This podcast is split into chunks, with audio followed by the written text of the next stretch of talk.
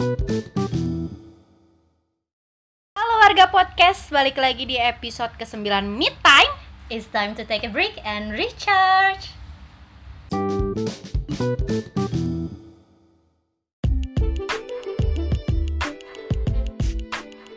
Oke guys, setelah Yeah. sekian lama kita tidak menyapa warga podcast. Halo, lama banget ya hampir 3 Kenapa bulan, sih, Fit, 4 kita? bulan. Kita hiatus dong kayak gerbong. Nantilah Ya, terus deh. kita cerita di ya, hari ini kita bakal bahas itu sih kenapa kita break break kayak banget. ya. break Ya. cenah. Ketemu lagi pokoknya bareng kita hari ini di episode 9 Eh, Kali ini kita bakal bahas tentang alasan kita juga sih kenapa kemarin kita Mm-mm. sempet nggak uh, update episode baru iya, ya iya. kita Libur bakal dulu ya. Iya, kita bakal ngomongin tentang adaptasi Tentang nih. adaptasi. Nah. Ngomongin tentang yang spesial, spesial karena kita karena udah biasanya kita kan suka ngundang eh, bintang tamu yang keren bintang abis tamu sih. yang keren-keren Hmm, itu ya. iya. Eh, di momen me time balik Hmm. lagi tuh ada suara-suara kan udah ada suara-suara serem tuh kan ada kan di eh, momennya me time balik lagi setelah sekian lama ini kita bawa bintang tamu yang spesial juga Spesial banget. Kemarin kan Bastian. Iya ini comeback. Jadi bintang tamu ini tuh kemarin tuh baru ngelahirin. Oh iya gitu ya Iya, serius. istri- ini tuh istrinya Hamis Daud kan baru punya anak. Jadi dia itu kemarin tetap sempet hiatus dulu juga. Hmm. nggak muncul ke publik gitu. Ini Mm-mm. dia Raisa Astiti, silakan.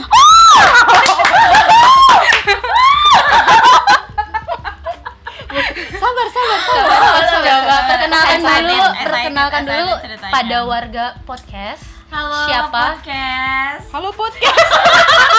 Halo listeners gitu dong. Maaf ya, emang dia tuh katro banget, dia belum pernah denger podcast. This is her first time. Dan itu yang di belakang adalah korban kita waktu itu. Coba perkenalkan siapa yang ada di belakang. Lagi makan. Kenalin dulu dong siapa namanya. Eh, aku Vita Astiti kayak NRP 180 Enggak, aku udah Instagram. Instagram. Instagram aku Vita Astiti 28 Oke, ya balik lagi nih ke tema kita hari ini bahas apa tadi? Adaptasi. Apa sih adaptasi? Nah, kita mau bahas itu sih. Kenapa mungkin kemarin kita sempat break dulu. Jadi Mm-mm. teman-teman warga podcast yang kami cintai. kita tuh terpisah jarak. Kita terpisah jarak dari waktu. Kita LDR selama Kita- tiga bulan, guys. Iya, kita jadi LDR jadi kita eh, Sempat bingung sih arrange untuk recordingnya dan Mm-mm. jadwal kita nggak pernah sama. Betul. So sibuk banget hidup lo. sibuk banget ya. Enggak sih bukan itu. Eh, ini sih momennya karena mungkin eh, gue beradaptasi dengan lingkungan baru, pekerjaan baru dan harus balik lagi ke kota baru, mungkin Bandung dan As juga eh, dapat kerjaan baru. Iya loh, aku juga beradaptasi Ah. lagi, gengs. Dan nanti akan aku ceritakan. Jadi kita perlu adaptasi dan Mm-mm. ternyata tuh adaptasi tidak semudah itu. Adaptasi itu bukan eh, apa ya mungkin yang ada di ada di pikiran kita adaptasi itu kayak adaptasi sekolahan baru kita Iya. adaptasi teman-teman baru Pindah. adaptasi Eh, rumah adaptasi sama Mm-mm. lingkungannya ternyata tuh lebih dari itu loh yang Mm-mm. kita hadapin. Gue rasain sih adaptasi itu bukan cuma tempat tapi kayak role atau kita menghadapi sesuatu yang baru juga disebutnya Mm-mm, adaptasi. mm-mm. Nah, ngomongin tentang adaptasi nih tak eh kira-kira. Tahu nggak dia lagi kayang nih. terus gue langsung lempar pertanyaan. Sorry, sorry, Nah. sorry, pernah nggak sih ada momen yang menurut lu tuh lu butuh adaptasi banget dan hidup dan lu? sulit untuk untuk struggle dalam Prosesnya. eh, uh-uh, proses adaptasi. Itu Langsung aja, langsung sedih-sedihan ceritanya. Iya enggak Oh, maksudnya cerita cerita aja. Enggak ini bukan acara jalanan kasih ibu. Ini bukan jalanan kasih. kasih.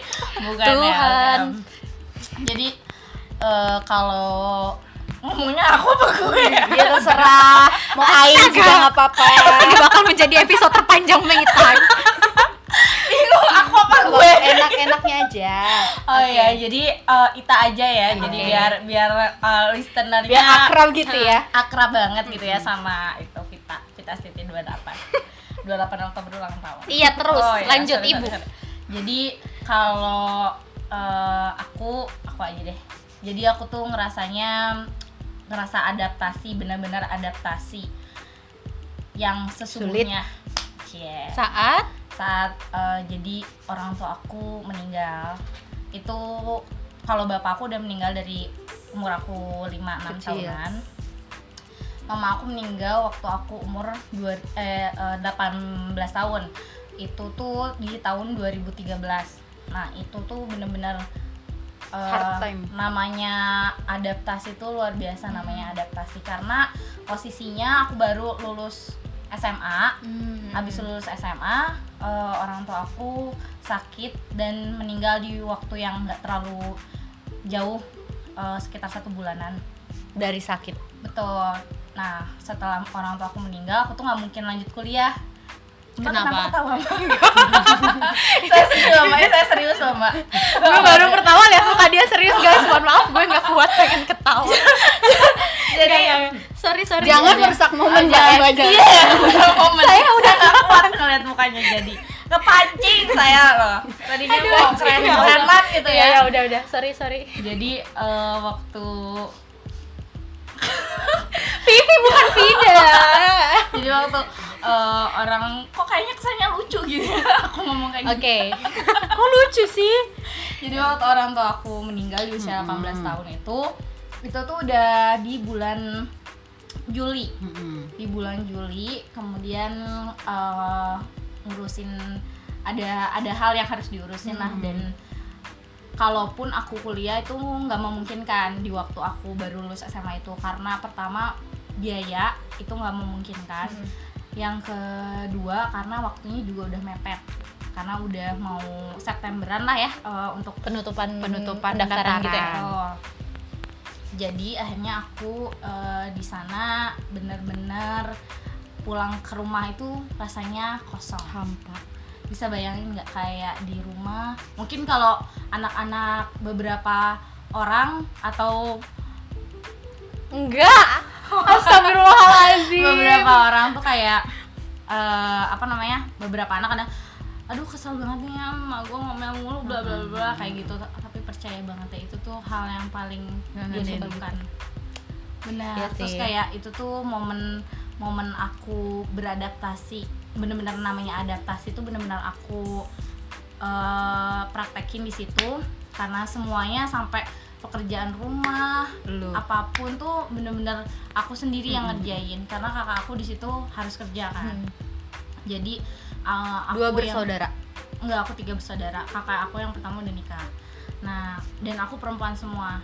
Di situ aku bener-bener yang namanya ngurus rumah semuanya eh, dan eh, ngerjain sesuatu apa pun itu kayak tetangga. Misalkan kan ada aja ya tetangga suka misalkan iuran ini oh, itu oh ya kayak gitu gitunya kan aku Hmm. belum ngerti kayak gitu dan itu itu tuh adaptasi juga loh kayak semuanya tuh benar-benar harus dihandle sama aku gitu Eh, tapi mungkin emang emang dari Allah jalannya harus kayak gitu gitu ya jadi aku sangat menikmati aja momen itu cuman kalau diingat-ingat flashback itu kayak Sulit. jadi jadi kayak sebenarnya kayak pembelajaran gitu ya Mm-mm. dan ternyata kalau kalau boleh gue nih ya berarti ya sebenarnya tuh adaptasinya tuh bukan cuman adaptasi kayak lo harus beradaptasi bahwa lo udah uh, kehilangan orang Ah, tua ah, tapi lo ah, ah. harus beradaptasi dengan role baru beradaptasi Ah, juga ah, dengan iya. peran untuk lingkungan Bener, gitu ah. kan dan mungkin juga beradaptasi di lingkungan teman lo karena mungkin teman-teman lo juga ada yang udah pada kuliah dan lo Ah. harus ada tanggung jawab lagi Iya, gitu. dan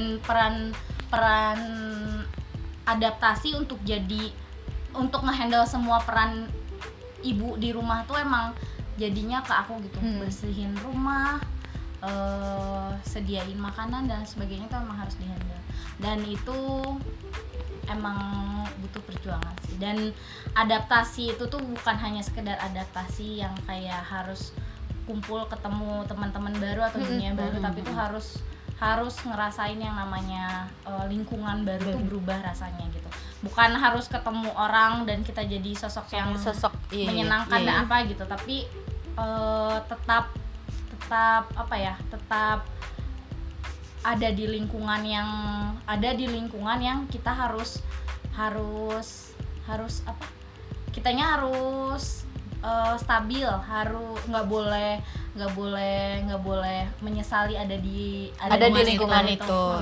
jadi bahwa pada akhirnya tuh momen itu tuh memang lo harus sadar bahwa memang gue Iya, harus di sini iya, dulu. iya, iya. Hmm. itu juga sih maksudnya tadi kan dia ngomongin bukan lingkungan ya ngomongin momen mungkin ini Hmm. adaptasi buat aku Hmm. di tiga bulan kemarin yang kenapa agak struggle juga untuk recording me time ini karena gue balik lagi ke Bandung yang memang sebetulnya adalah rumah aku dan hidupku di sini gitu seumur hidup. Orang kan mikirnya kayak ya udahlah lu nggak butuh adaptasi orang lu balik lagi ke rumah gitu kan ada apa. Ternyata enggak. Maksudnya tuh kayak gue struggle juga gitu untuk balik lagi ke sini setelah bukan setelah setelah lumayan cukup lama sih lebih struggle-nya tuh bukan itu loh. Tapi struggle-nya itu adalah sebetulnya balik lagi ke sini itu bukan planning gue dan tapi memang kayaknya memang emang gue harus ke sini dulu gitu. Dan itu tuh butuh struggle karena wah dulu tuh aku tidak aku kan orangnya tuh struktural lu tahu ya Ta ya.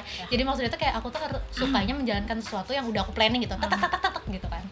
Dan ke sini tuh mungkin bukan Di luar yang planning. Heeh, planning yang muncul tiba-tiba dan di luar planning jangka panjangku.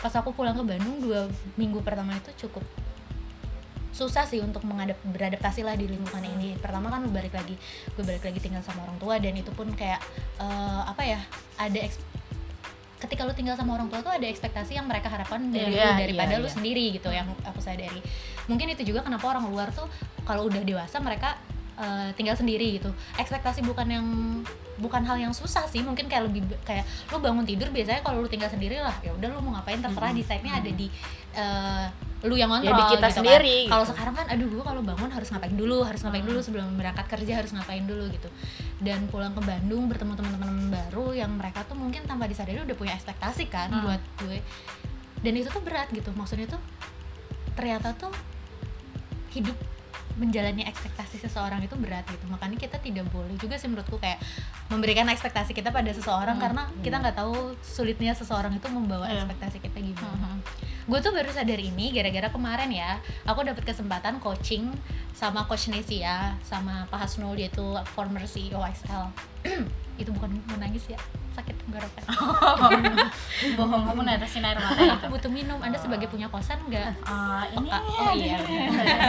seadanya aja Oke, nah terus eh, dapat sesi one on one. Jadi one on one itu kayak konsultasi gini ya sendiri, coaching sama namanya Pak Isan. Kenapa gue nyebutin karena aku janji bakal nyebutin dia di podcast ini. Baik. Halo Pak Isan. Halo Pak Isan. Nah, jadi kayak aku nggak bakal cerita sih karena eh, si sesi coach itu memang eh, sesinya itu secret lah antara kita sama si coachingnya. Pokoknya eh, aku- dia nanya, kamu mau minta apa sama saya di sesi coaching ini? Terus gue minta gue pengen ada self development. Terus dia nanya kan kayak eh, apa yang kita yang kamu ingin dapatkan terakhir? Aku pengen aku punya action list setelah ini dan aku punya prioritization yang udah aku yang bisa aku jalankan setelah coach ini gitu kan dan kita bikin list di akhir dia nanya kayak tujuan hidup gue dan lain-lain gitu. Kita dapat list tuh. Dan ketika dia dapat li- kit- listnya udah ada salah satu listnya adalah untuk menghidupkan podcast me time lagi. Karena waktu itu bener-bener me time gak jalan dan gak tahu kenapa gue merasa tidak berguna gitu. Maksudnya ada keterbergunaan diri gue yang turun. Karena ketika kita sharing me time itu eh, aku merasa berguna gitu sharing cerita kita sama orang lain dan Benar. orang lain tuh share gitu. Eh, kak kita udah denger podcastnya. Dan itu tuh gue oh, ngerasa gue berguna gitu sharing cerita gue ternyata help buat orang lain. Dan di tiga bulan kemarin tuh ternyata aku ngerasa wah anjir ada yang hilang gitu kan. Salah satu action list aku adalah record me time gitu. Terus eh, udah tuh action listnya muncul terus dia bilang udah action listnya udah untuk tahun ini aku bilang. Karena action, gue mikirnya action list tahun gue tahun depan bisa aja berubah gitu. Terus dia bilang gini oke Vida kalau misalkan action list kamu ini tidak apa sih dia? Kenapa ya? Itu kabel nyangkut. Pipi kabel nyangkut. Aduh lupa gue. Oh kalau misalkan action list kamu yang ini tidak jalan apa yang kamu lakukan? Terus aku bilang bikin action B oh tapi sebelum action B aku mau evaluasi dulu pak. Kenapa, Kenapa action saya tidak jalan? jalan? Terus dia nanya lagi kalau action B kamu tidak jal tidak bisa dijalankan juga gimana? Terus gue mikir di situ iya ya kalau action gue plan action gue eh B nggak jalan gue bakal ada sampai Z gitu sampai Z terus aja. Hmm. tapi kalau Z nggak ada gue bisa balik lagi ke A gitu. Terus aku bingung terus aja kalau kayak gitu tuh kayak muter kan sampai akhirnya aku di satu titik gue sadar harus ikhlas. Bilang, menjalani apa yang Tuhan berikan sama saya sekarang gitu. Karena mungkin memang ek- eh, action list aku itu udah saya bikin tapi memang ternyata itu di luar eh, apa yang Tuhan rencanakan untuk saya dan ternyata itu bukan yang terbaik untuk saya.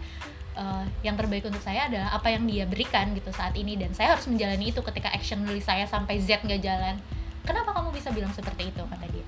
Karena di sini tuh bukan action list saya dulu dan ketemu sama mbak tapi ternyata tuh menghasilkan sesuatu yang sangat di luar eh, di luar apa ya di luar keinginan saya lah. Maksudnya bisa ketemu sama bapak bisa dapat networking yang banyak bisa dapat sesi coach ini gitu kan. Berarti kamu harus apa? Dia bilang gitu. Aku bingung kan harus apa? Terus dia bilang coba harus apa? Terus aku mikir berdoa. Betul. Terus dia tulis satu di bawah action list aku. Ada delapan. Mohon maaf ya ada mbok baru masuk. Suaranya Eh, oke jadi eh, Pak Isan itu nyuruh aku untuk nulis satu action list di bawah as berdoa terus gue jadi sadar tau ternyata tidak peduli seberapa lu punya planning dalam Kalau hidup lu lu jangan lupa Iya, berdoa iya, juga iya. dan kadang tuh lu harus ikhlas bahwa planning itu tuh mungkin bukan yang lu inginkan tapi ada eh, adalah yang Tuhan berikan Kasih gitu jalan. dan aku tuh sebel ketika aku pulang ke sini karena maksudnya aku harus adaptasi lagi dan gue harus eh, dihadapkan dengan masa atau diri gue yang gue pengen lupain tapi gue harus lihat lagi gitu. Karena gue besar di sini tumbuh di sini. Ada diri gue yang pengen gue lupain tapi dihadapkan lagi gitu ketika gue balik lagi ke sini. Gue sebel tapi gue tahu itu tuh jalan ya gitu. Kayak Tuhan bilang pulang dulu. Hadepin gitu kan. Hmm. tapi gue sebel aja pengen ngedumel gitu. Hmm. cuman gue sadar iya sih terus dia bilang. Dia bilang gini tuh bu aduh kampura ibu. Iya mama. Iya mama. eh gue nangis loh pas itu sama Pak Isan sumpah terus kayak Eh. tiba-tiba aku nangis nggak tahu kenapa. Terus dia bilang gini satu lagi. Self development adalah perjalanan yang gak bakal berhenti sampai kamu mati fit. Kamu akan terus mendevelop diri kamu sampai kamu mati. Dan diri kita itu kayak bawang. Oh.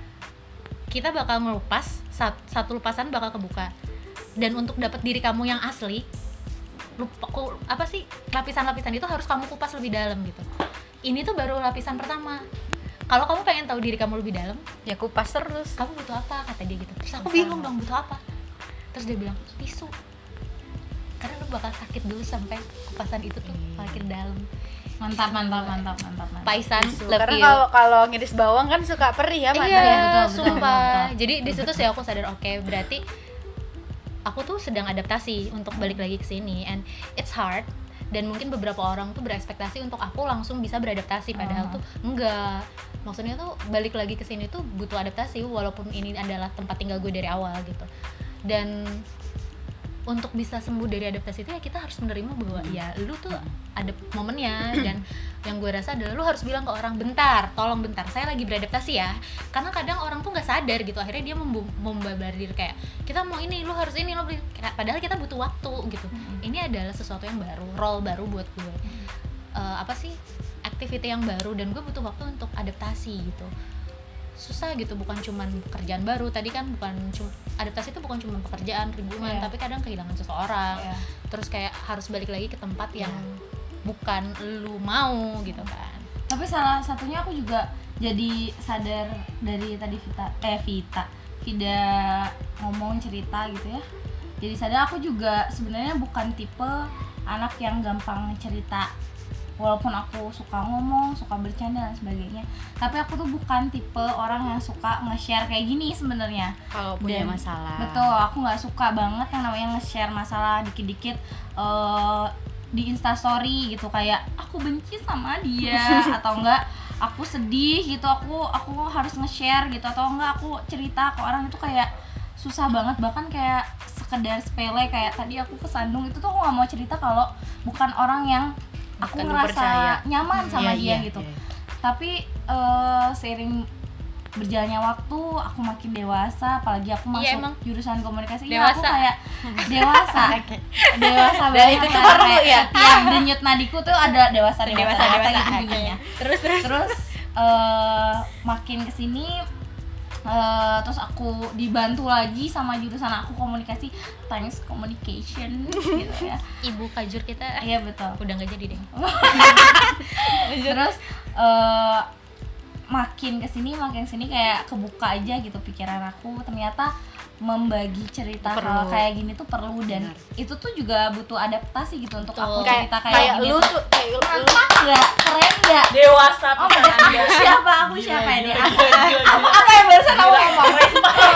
Tadi aku ngomong Nggak sadar ya, Ngomong, sadar ya. nggak sadar nggak sadar. Tapi beneran deh kayak membagi cerita kayak gini tuh bukan hal yang mudah gitu. Memang betul dan ini tuh butuh adaptasi juga itu Dan kuncinya butuh juga itu. keberanian butuh sih. keberanian juga gue salut kalau orang-orang yang mau cerita kalau kalau lu kan tadi adaptasi sama role Mm-mm.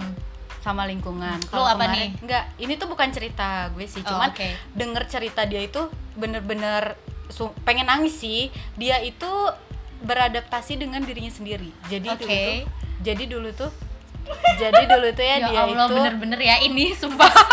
SMA Maaf ya, guys. mungkin nanti aku izin dulu ya ke dia ya udah nyet. Tapi ini beneran jadi apa sih jadi pembelajaran menurutku cerita dia tuh hebat Gimana, banget gimana? sih.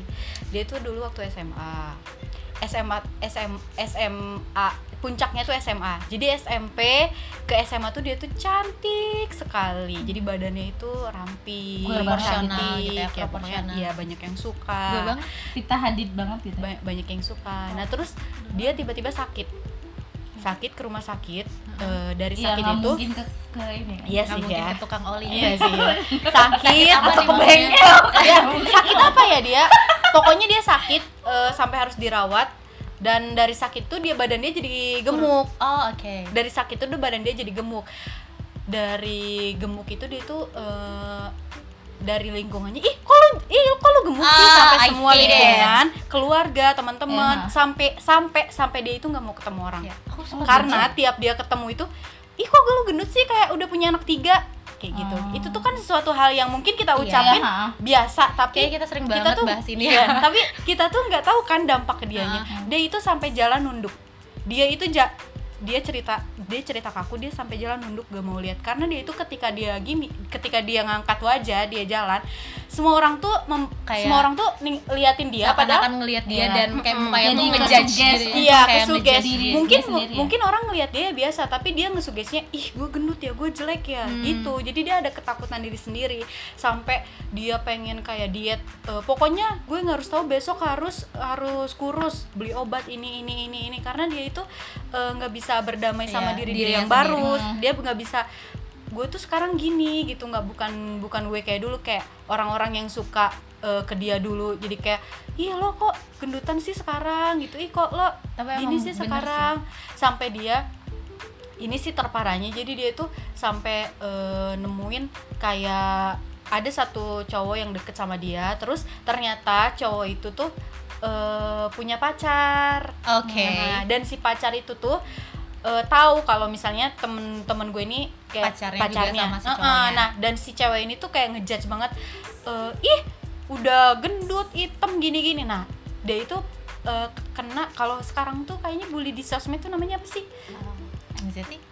bukan dia tuh kena bully tapi di sosmed apa, Apa ya? namanya itu dibully Oh, tapi di iya. sosmed apa sih namanya Ya, itu. istilahnya ya itulah Google, pokoknya Google, Google. dia sampai eh, dapat setiap hari itu dapat message eh heh Demi iya setiap hari Ya dapat message gue kira tuh kalau yang dapet kayak gitu tuh cuman artis-artis gitu loh. iya jadi jadi ceweknya tuh cewek hits gitu Oh, oke. cewek pacarnya tuh setiap hari tuh dia dapat message heh dasar gendut gini gini gini berani beraninya lo lo tuh ngaca dong lo tuh gendut lo, Lo tuh pacar, jelek gitu lo tuh gini setiap hari dia dapat message head kayak gitu cowoknya Dia- brengsek dia juga sih itu menurut iya, gue. cowoknya Dia udah brengsek punya juga. cewek dua. dan dia itu salahnya dia nggak berani cerita ke siapa-siapa jadi dia pendam ke orang tuanya pun dia nggak cerita dia pendam eh, sampai dia tutup akun terus dia Hah? bikin lagi terus ditemuin lagi sampai misalnya Allah, eh, aku misalnya seneng ce- banget. cewek-cewek yang cewek yang hitsnya tuh lu ya terus lu tuh ngupload foto. ada di foto. Iya, iya benar. terus lu ngupload foto. Terus gue tuh teman-teman lu ya jadi kayak eh ih cantik banget gak kayak si ini. Jadi di tag nama dia tuh. Gak kayak si ini gini dia. gini gini. Tapi dia tuh gendut gini Temen gini lu gini. sekarang gimana? Dan itu tuh berefek sampai sekarang Oh, dia belum maksudnya dia belum Oh, bisa tahu. menerima dirinya. enggak Aku tuh dia tadi dia sampai nonton. eh, tapi sekarang dia udah dia udah, Udah- pede oh, dengan udah pede. dirinya heeh. Tadi pagi tuh aku nonton salah satu berita eh, Ariel Tatum. Hmm. Ternyata dia sempat melakukan percobaan bunuh diri. Karena ketika dia tumbuh, netizen itu menjudge bahwa badan dia kan lebih berisi ya, Iya, karena iya, dia iya. jadi cewek. Maksud Heeh. dia tuh eh, dewasa lah. Ada bagian-bagian part tubuh kita yang mungkin lebih berisi dan orang bilang oh plus lah dan kayak lain-lain gitu. Ternyata dia struggle loh. Dan dia hampir dua kali mau bunuh diri, tapi di, untungnya katanya eh, dia tuh beruntung banget karena dapet support Lingkungan. dari ibunya Hmm. sebenarnya gue pun Nah, mengalami hal sih, ya. yang sama sih as waktu SMA sebenarnya gue bukan gak suka bukan gue gendut tapi kayak gue nggak pede aja mungkin ya karena lihat orang. Terus akhirnya aku ketemu sama aku mungkin beberapa temanku udah tahu aku ketemu sama salah satu psikolog waktu itu di sekolah gue dan dia bilang gitu. Dan aku juga nggak suka cerita sama orang dan dia bilang gitu kalau fit itu tuh the first time aku cerita sama orang tentang masalah aku. Sampai aku gemeteran dan si psikolog itu tuh megang tangan aku. Nggak tahu kenapa gue gemeteran banget loh cerita kayak gini. Terus dia bilang "Eh, gini fit eh, manusia itu perasaan manusia itu kayak bom waktu. Ketika kamu eh, pendem terus dan suatu saat dia meledak ledakannya bakal melukai sekitarnya. Tapi kalau kamu ledakan sedikit demi sedikit menjadi petasan itu tuh tidak akan memiliki daya rusak gitu Tasan Itulah- Betawi apa? Nah, kalau petasan Betawi itu rusak rantai. coy. Iya. jadi jadi sumpah anjir gue jadi Apa? oh nah jadi itulah eh, apa ya value nya dari lu harus cerita sama Iya, orang betul, jadi betul. eh, memang itu tidak akan menyelesaikan masalah lu gitu Tapi setidaknya seenggaknya kayak- tuh ada Kita Iya. tuh meluapkan Ah. gitu loh. percaya nggak sih dulu tuh gue aku tuh pernah kamu tuh pernah nyebutin berapa in- kali ini sih cuman gue waktu itu belum berani untuk bilang. Ah tapi mungkin ini aku mau share juga. Ketika seseorang bilang makanya jangan aku nggak suka banget kalau orang ngomong apakah dia kurusan atau dia gendutan? Gitu.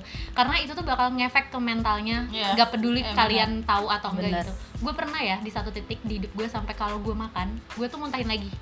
Karena gue ngerasa perut gue tuh penuh. Oh, dan aku nggak suka aku makan banyak. Dan itu tuh capek maksudnya beneran aku muntahin lagi dan kemarin beberapa waktu kemarin juga gue sempet ngerasain pengen kayak gitu lagi jadi kayak gue udah makan banyak dan terus kayak orang bilang kayaknya lu gendutan ya dulu tuh waktu SMA tuh aku tuh sampai muntahin lagi loh maksudnya tuh sampai nyolok mulutku biar makanan itu keluar lagi Hmm. aku nggak mau orang lihat aku nggak makan tapi ketika aku makan gue pengen keluarin lagi karena ada rasa bersalah perutku penuh Iya. dan itu tuh capek Kayak nyiksa diri. Heeh. Di satu titik tuh kayak gitu makanya kadang heran ya maksudnya omongan obrolan ini tuh suka di sharing dan banyak banget orang yang Tapi masih- nge-share Mm. yang hal Hmm, kayak tapi gini masih tapi kenapa ada. mereka nggak pernah Mm. diterapin gitu belajar gitu ya. ke untuk ke diri dia sendiri kalau itu tuh sebenarnya nyakitin ke Sama, orang lain betul. gitu sebenarnya kemarin juga ada bahasan yang ya, artis Korea aja lah contohnya Nah, si Suli Nah itu, kan. nah, dia itu eh, temanku ini sama apa ya penyakitnya dulu. Jadi dia tuh konsul juga ke psikolog karena eh, dia ya dia aware sama mentalnya Hmm. dia kan. Hmm. Karena itu tuh dia tuh dari dari kecil kebentuk gitu sampai sekarang tuh eh, rasa apa insecure-nya dia tuh masih ada Hmm. terus aja. Jadi di dalam pikirnya tuh ada perdebatan. Setelah kalau misalnya dia mau ngelakuin apa pun itu pasti ada perdebatan. jadi kayak ada dua Ih, orang gitu lo loh tuh kalau misalnya ngerjain tuh- ini tuh gini loh, gini Hmm. gini. Nah, itu tuh bener-bener nguras energi kata dia. Kata dia tuh nguras energi, jadi bener capek. Gua Jadi tuh kayak jadi ada tapi- perang di otaknya yang kita nggak tahu dan jadi dia itu otaknya selalu- dia tuh terus berbicara gitu. Hmm. tapi aku juga kadang suka ngerasa gitu juga emang itu bukan hal yang normal ya jadi tapi maksudnya nggak parah ya dan aku bukan tipe orang yang eh, pemikir yang Hmm, luar iya. biasa yang gimana banget gitu cuman kalau misalnya aku pun Mm-mm. sebenarnya mungkin nggak tahu ya kadar kadarnya segimana Mm-mm. beda atau sama atau kayak gimana Eh, kadang aku juga kayak untuk ada di lingkungan baru misalkan aku tuh memikirkan kayak aduh gue ngomong ini nggak ya kalau misalnya aku salah. ngomong kayak gini Mm-mm. takutnya salah, salah tempatnya atau gue bercandain ini nggak ya ntar takutnya malah gini itu tuh selalu ada gitu di pikiran aku Hmm. sekalipun aku tuh orangnya suka ngomong suka Hmm. bercanda dan Hmm. sebagainya gitu tetap aja butuh yang namanya harus eh, merhatiin mereka cara ngomongnya dan setiap apa pun yang mereka omong itu kadang aku juga suka pengen ngomong gitu Hmm. suka pengen ikutan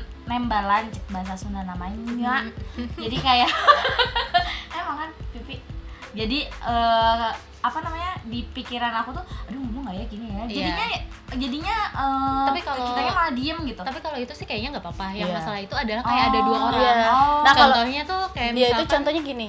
yang yang- tadi deh yang ibu-ibu itu tuh kayak lu tuh ngomong kayak lu Oh, tuh ngerasain iya, iya, sesuatu iya. terus kayak ada ada suara yang menyuruh lu tuh melakukan sesuatu di Heeh. kepala lu Heeh.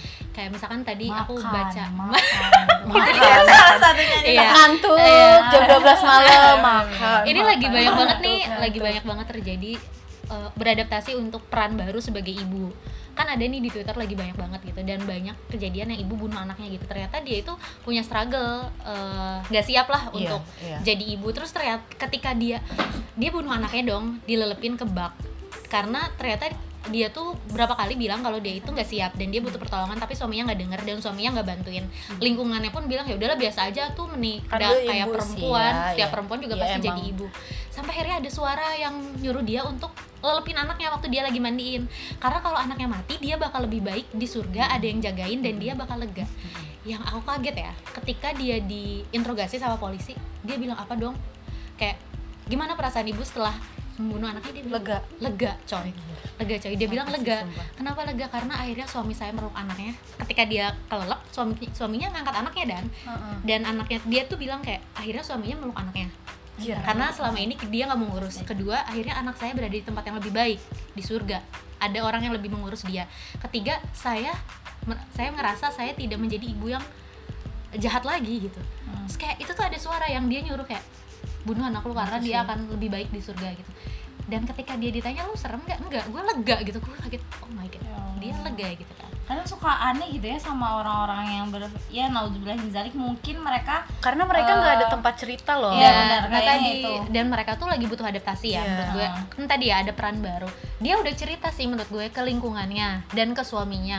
Tapi mungkin mereka itu tidak menganggap pendukung loh. Nggak hal ada ini yang nggak ada ada support sih. Mm-mm. sebenarnya itu sih yang aku sedihin nggak ada yang mendukung dan mungkin ini tuh Belum- bukan sesuatu yang penting buat Iya, orang lain jadi kayak di Indonesia tuh mental health itu bukan sesuatu yang dianggap penting ya kayak ya udahlah Iya. dewasa aja ya Iya. udahlah yang penting mah Iya, kuatin imannya aja Kayak itu. tapi bukan itu Heeh. loh menurut kayak temen gue temen gue tuh kalau cerita kalau misalnya dia cerita ini ke orang yang salah tuh pasti dijatnya tuh ah lo nya Iya, baperan sih itu mah baperan Hmm.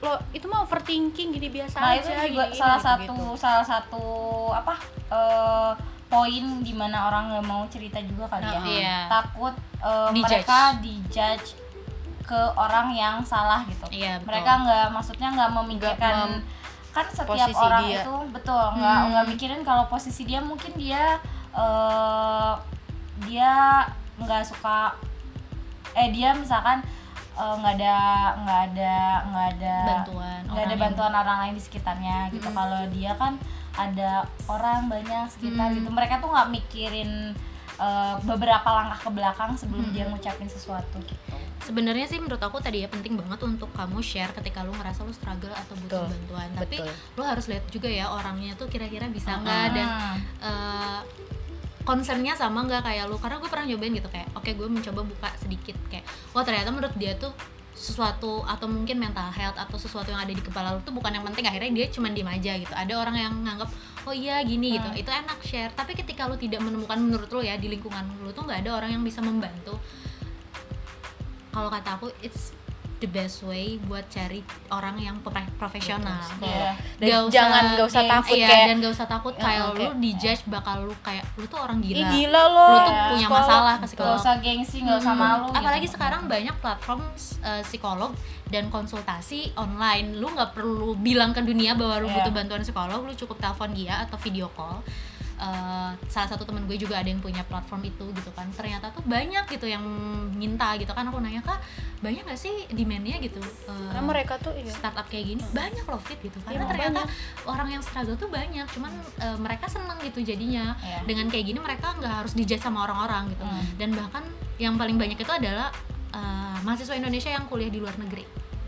Iya yang sih banyak telepon. sih. Dan mereka jadinya bisa video call gitu. Oh gitu. Makanya aku lihat iya soalnya kita harus mulai aware sih sama hal ini. Karena ini tuh sesuatu yang perlu difikirkan lah. Karena kalau mental health ya sebenarnya tuh bisa jadi bahaya. Maksudnya uh, salah satunya kemarin gue bahas ini juga di podcast gue yang uh, kemarin kan ada World Mental Health ya. Dan temanya itu PBB itu adalah pembu- uh, apa bunuh diri gitu.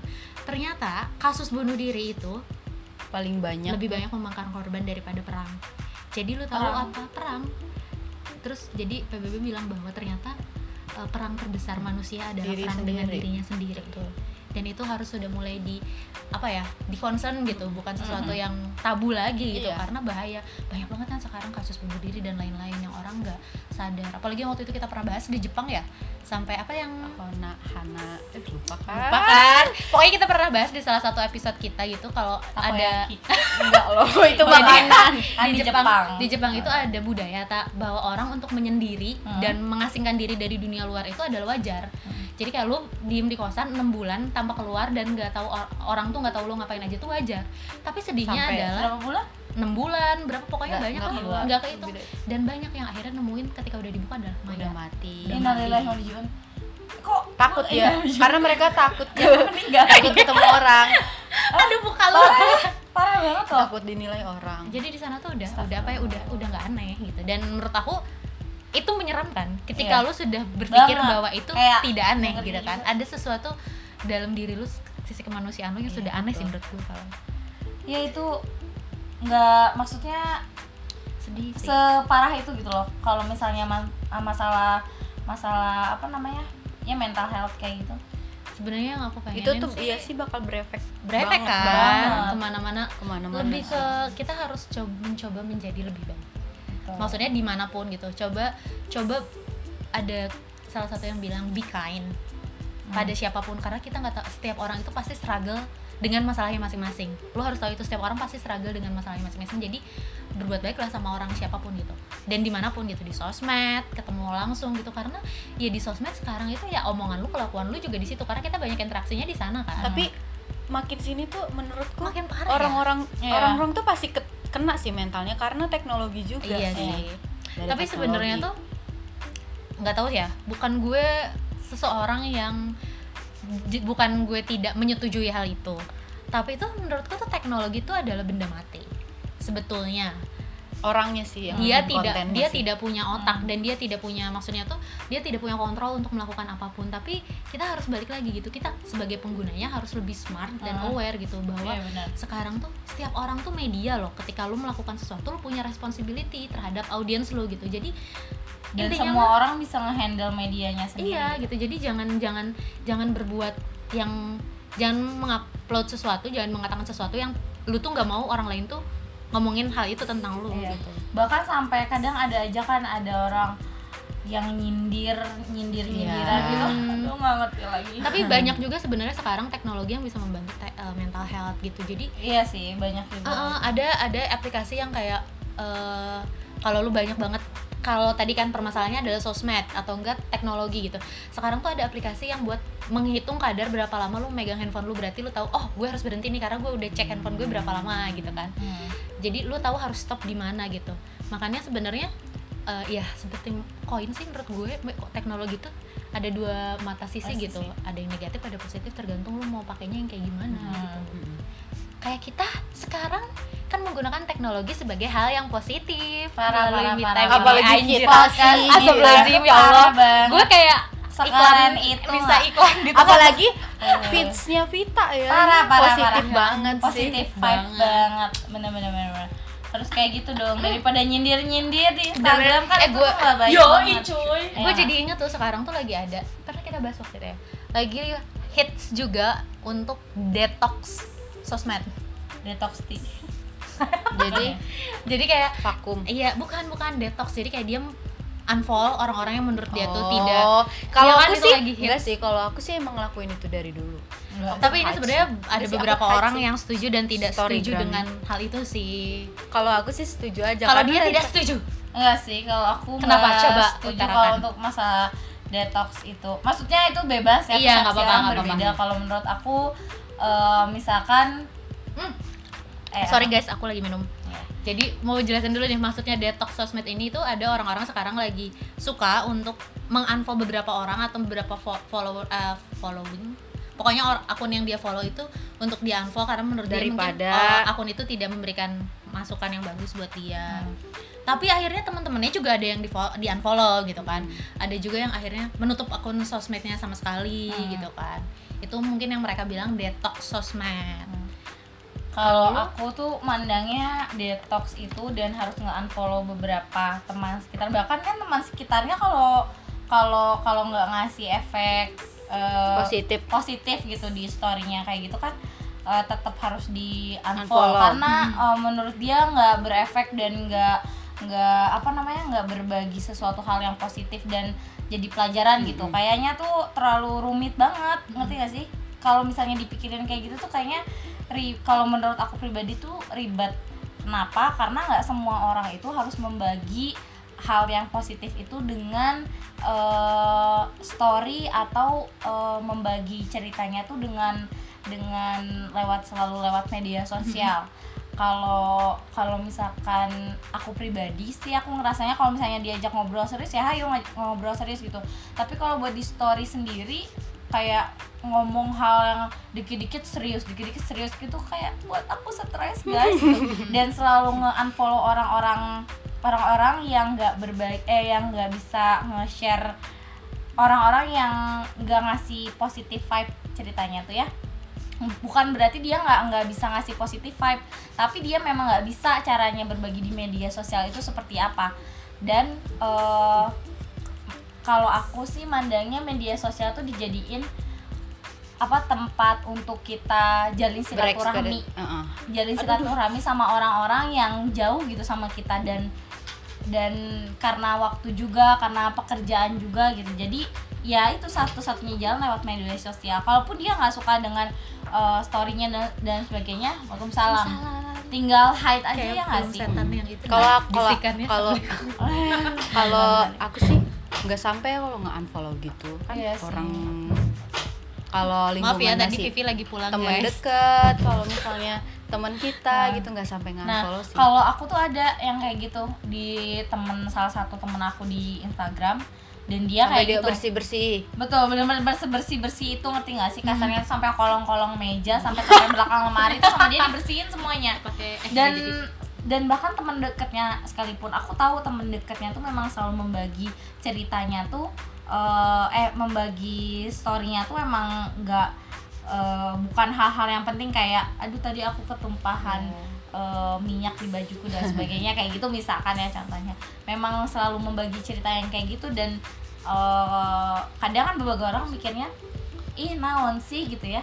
Cuman kalau misalnya di dilihat gitu padahal itu tuh temennya sendiri kenapa dia nggak jadiin media sosial tuh sebagai jal apa jalinan kasih. Networking silaturahmi. Ajang ja- silaturahmi ajang silaturahmi gitu di media sosial itu kalau aku sih lebih Gitu, nge-hide keren. orang-orang yang suka hate speech. Iya daripada aku juga sendiri sih. Kalau Ya, aku sih aku nggak sama. nge-hide sih. Mungkin Paling karena aku memang sebenarnya tuh aku kan eh, mungkin kalau kalian udah tahu aku tuh bukan orang yang menggunakan sosmed dari awal. Hmm.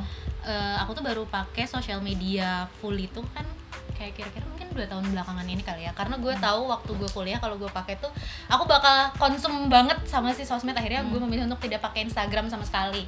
Dan aku pakai ketika aku mau lulus gitu kan. Akhir untuk tadi yang kita bilang memang aku ngerasa wah ini networkingku tuh eh, mainnya di sini semua gitu. Dulu aku mainnya cuma lain dan pokoknya yang buat komunikasi komunikasi personal lah.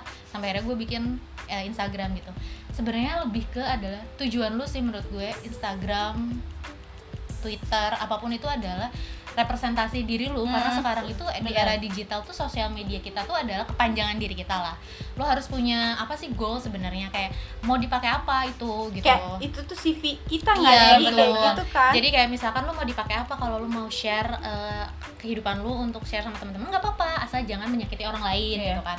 Kalau gue ya gue pengen share sesuatu yang misalkan gue rasa orang lain butuhin gitu kasarnya kayak kayak gue pernah mungkin ngerasa struggle dengan self love atau gue ngerasa dulu uh, I'm not good enough gitu dan gue pengen kayak oh apa pun yang gue share apa pun gue uh, Berefek, pengen itu tuh berefek. pengennya ketika ada orang di luar sana siapa tahu orang yang merasakan kayak gue Mm-mm. mereka dapat pertolongan yang gue nggak dapat dulu Iya. gitu kan makanya gue gunakan sosmed gue untuk itu.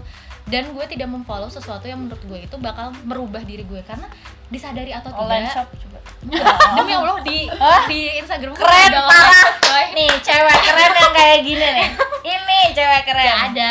Kecuali kalau satu sih kayaknya. Siapa yang punya online shop yang kalian suruh follow? Vida follow ya temen-temen yang gitu. Lu punya nggak? Enggak Feby kayak dia punya online shop kayak follow ya gitu kan. Dia punya online shopnya dia terus apa ya teman sendiri gitu. Cuman dua sih kayaknya online shop gue oh gitu. Sisanya itu adalah iklan yang itu. enggak enggak mau gue ngapain. Jadi sebenarnya yang itu you are what you read you are what you eat. Mm-mm. karena gue ketika gue akhirnya berproses untuk menerima diri gue ada ada apanya. Apa apa adanya. balik? Sorry coy Nah, jadi kayak gue lebih concern sih karena menurut gue apa yang gue makan apa yang gue lakukan itu membentuk diri gue dan apa yang gue baca kayak Instagram eh, konten ya kita baca apa pun itu tuh merubah diri kita loh kalau lu baca secara tidak sadar iya sih secara nggak sadar kayak kalau lu baca head speech Ya, lu bakal gitu. "Ah." kalau lu baca porn ya lu tuh bakal kayak gitu gitu kan kalau lu baca sexism ya lu bakal kayak gitu deh Iya. jadi kayak gue ngerasa oh ini uh, kontennya gue bagus nih maksudnya kayaknya oke nih buat gue follow gitu oh ini kayaknya bakal improve gue nih Iya. kalau misalkan oh ini enggak ya udah untuk gue untuk follow gitu Iya. kan dan orang dari awal tapi bukan bukan filter kayak gitu kan Oh. emang kalau gitu kan takutnya menyakiti seseorang Hmm. kalau misalkan lu mau filter menurut gue eh, it's a wise decision untuk unnotif aja sih daripada Iya. unfollow kalau Iya, unfollow tuh banyak ya benar malah mending hide kan? hide sih kalau daripada daripada- memulai peperangan yang Heeh. tidak penting kan menurutku Kalau ya aku udah. bener-bener nggak pernah nge-hide orang sama sekali loh. aku dari ada sih awal. satu tapi lu sering gak sih pakai sosmed maksudnya tuh lu sering gak sih update eh ah, bukan update up- bukan update konten ya tapi Ah. kayak scrolling, Scroll. monitoring jarang di- sih emang jarang aku lebih suka ngobrol kayak gini Hmm. atau enggak main atau enggak gimana Hmm. Main handphone tuh mau eh, tidur. mau tidur kayak gitu gitu sih jarang. Kalau dan aku siapa ya artis yang main di filosofi kopi siapa ceweknya? Eh, Julie Ceweknya. eh nggak tahu lah pokoknya cak jangan ngaco bisa nggak Eh, lu jangan iya main bener kan? main-main sih emang main kan? tapi nggak tahu siapa gitu. Aku tuh dia tuh tahu. salah satu goals dia di tahun 2012 entah 2019 ini aku lupa pokoknya salah satu goals dia adalah mengurangi menggunakan media sosial. Oh, iya, dia mencoba uh, untuk memperbanyak membaca buku dan aku mencoba belajar dari dia. Baca buku anda? nggak mungkin ya. Tapi aku bener dong aku belajar loh sedikit sedikit demi sedikit walaupun aku nggak suka baca. Kayak memang penting banget Oh. untuk salah satu baca buku juga. Kalau misalkan lo nggak baca buku aku jadi inget nih ada satu artikel dan website yang bagus sih namanya greatmind.id dia itu Website. dibikin iya website dan jadi si Great Mind ini tuh mengajak kita untuk slow living tadi. Hmm. Eh, jadi dia tuh dibikin sama Reza Gunawan kalau eh kok Reza Gunawan sih? Gue mikir. Suaminya Di Lestari itu siapa namanya? Suaminya di- Betran Anton. Bukan ya? Bukan. Ah. Betran Putra Onci ya Allah. Pokoknya dia itu dibikin sama salah kontennya satu apa? Iya tadi dia tuh ngajak slow living gitu loh. Iya bener Reza Gunawan. Dia itu salah satu eh, apa ya? Eh, Great Mind Ya, si Grit salah satu dia tuh yoga gitulah, pengajar yoga, pengajar untuk meditasi, untuk menenangkan diri dan dia bikin Grit Mind. Keren banget, coy. Jadi semua artikelnya itu tentang uh, slow living untuk uh, ya Berdamai dengan diri Iya, sendiri. terus dan kayak berhenti dari semua kesibukan bahwa Aktivitas. lu tuh tidak harus sibuk loh Mm-mm. untuk jadi oke. Uh, Mm. hilangkan semua persepsi bahwa you have to be busy untuk dilihat keren. Mm-mm. It's okay gitu karena hidup itu harus dinikmati, bukan pe- bukan Betul, perlombaan itu gitu dan itu keren banget maksudnya eh, kita anak komunikasi dan gue rasa ini bukan waktu awal gue lihat wah ini sebenarnya bukan eh, mencari ke uang ya kalau media kayak gini kan bukan Iya.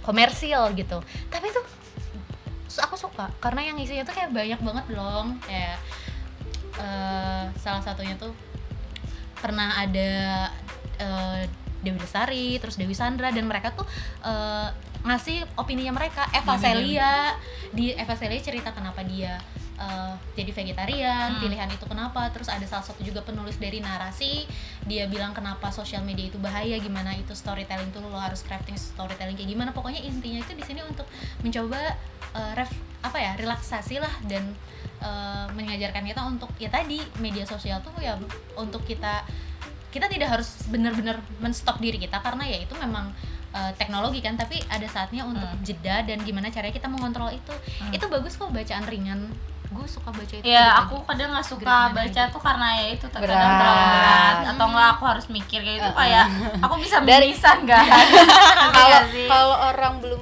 belum belum terlalu suka baca tuh Hmm. jangan sampai jangan dulu langsung kayak yang berat. ha, ringan bener. ringan ringan dulu dibuat suka dulu sama Uh, baca dan aku tuh ringan-ringan. bukan bener-bener bukan pecinta buku dan aku bener-bener baru mau cinta belajar lelaki Pecinta kamu ya Hmm. Nah, jadi aku tuh uh, baru baru mau dan belajar membaca buku itu saat kuliah guys. Sedih nggak? bohong. Serius? Bohong. Eh eh lu udah beres kuliah.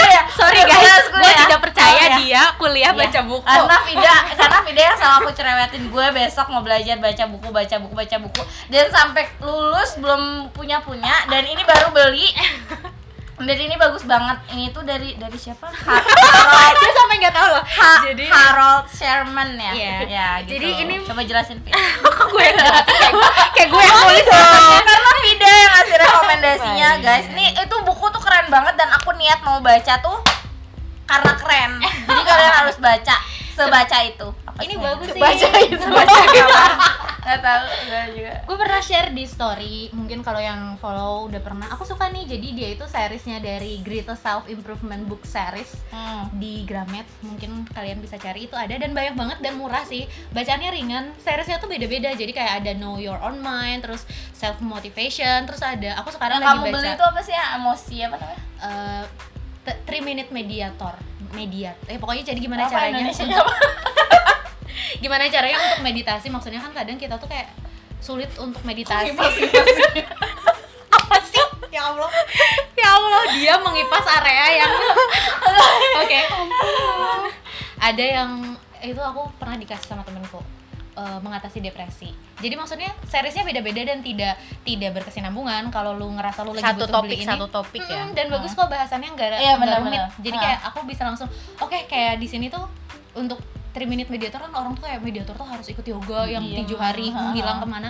Ternyata enggak kayak tiga menit bisa gitu cukup lu uh, bikin satu kata yang uh, dan fokusin ke situ gitu. Ternyata relaksasi atau meditasi itu cukup mengalihkan fokus lu ke diri lu atau ke satu hal. Kayak misalkan lu bikin satu Iya, kata iya, kalau iya. yoga tuh om om gitu kan. Kalau lu misalkan bikin kata sendiri calm gitu. Terus kayak lu lagi pusing gue pernah tuh ya lagi pusing kerja mampus ini kayak udah tok gue nggak bisa mikir yang ini belum beres. Terus kayak di situ diajarin lu udah tinggal duduk tegak. Terus kayak eh, apa sih eh, pusatkan ujung jempol lu ke ujung telunjuk lu terus kayak tarik napas tiga kali. Gini Mari guys, kita praktekkan guys.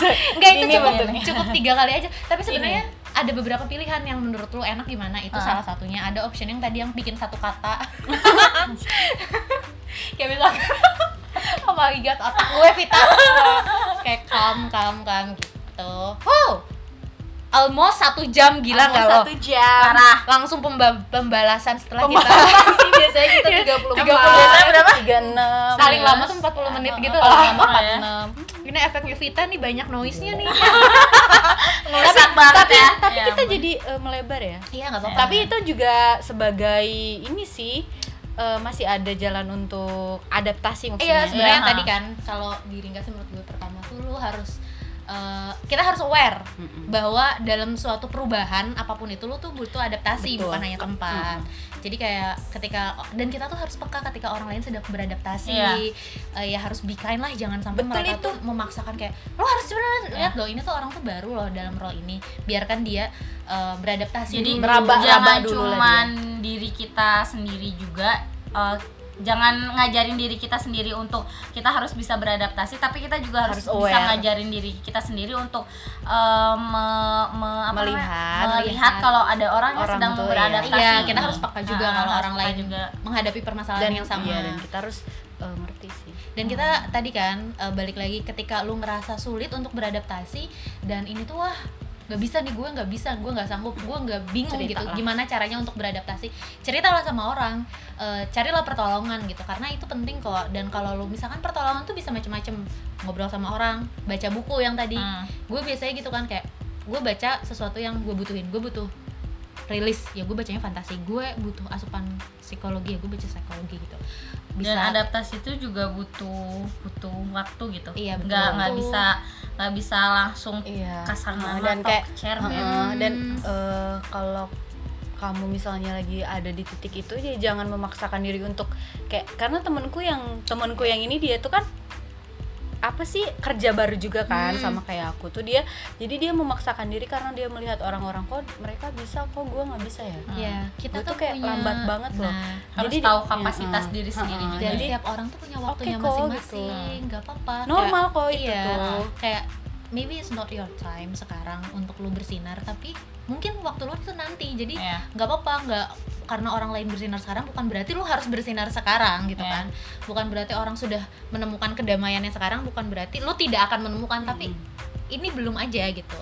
Tenang aja dan lu tidak maksudnya jangan mempas diri kamu se parah itu karena yang gue pelajarin dari adaptasi ini sekarang adalah bahwa perjalanan hidup itu bukan perjalanan buat bunuh diri Fit.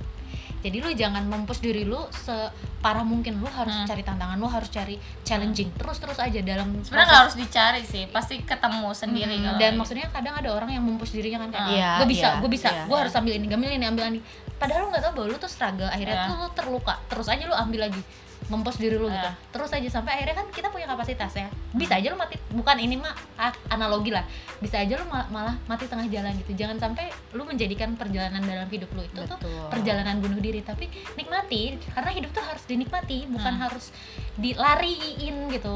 Kayak mau lomba ke mana kan lu lomba sama siapa coba? Nggak ada juga kan jadi tenang aja guys slow take your time ketika lu butuh beradaptasi it's okay to take your time gitu kan semuanya tidak harus dikerjakan sekarang dan tidak harus rushing buru-buru gitu kan. dan harus ikhlas karena betul. setiap kita mau beradaptasi sama orang tuh eh, kadang kan ekspektasi kita aduh kita pengen akrab nih sama Iya, orang kayak gini betul. dan kita ngasih obrolan pembuka misalkan apa gitu ternyata balasannya tuh nggak sesuai sama ekspektasi kita Nah, Hmm. jadi kitanya harus belajar Ikhlas. ikhlas, dan eh, Berdamai. selalu bawa Nah, santai aja gitu sih. aku suka Hmm. dengan kata-kata itu kita harus berdamai dengan Diri apa yang kita sendiri. punya sekarang diri Betul. sendiri betul itu Kalau itu kita sih terus denial, karena legowo Iya, kata kata betul. orang Jawanya mah. karena itu sih Betul. untuk Ah. bisa nerima dan segala sesuatu yang berubah jadi lebih baik adalah berdamai bahwa di sini kita sekarang Ya, posisinya Tumben loh. ya Allah di mulut aku. setelah ini anda Iya. langsung diundang untuk menjadi pembicara pembicara Aduh, lu Oke. ini. warga podcast udah hampir sejam sekian dari kita hari ini tentang adaptasi di episode 9 sampai bertemu di episode Yeah, Bye bye. Bye.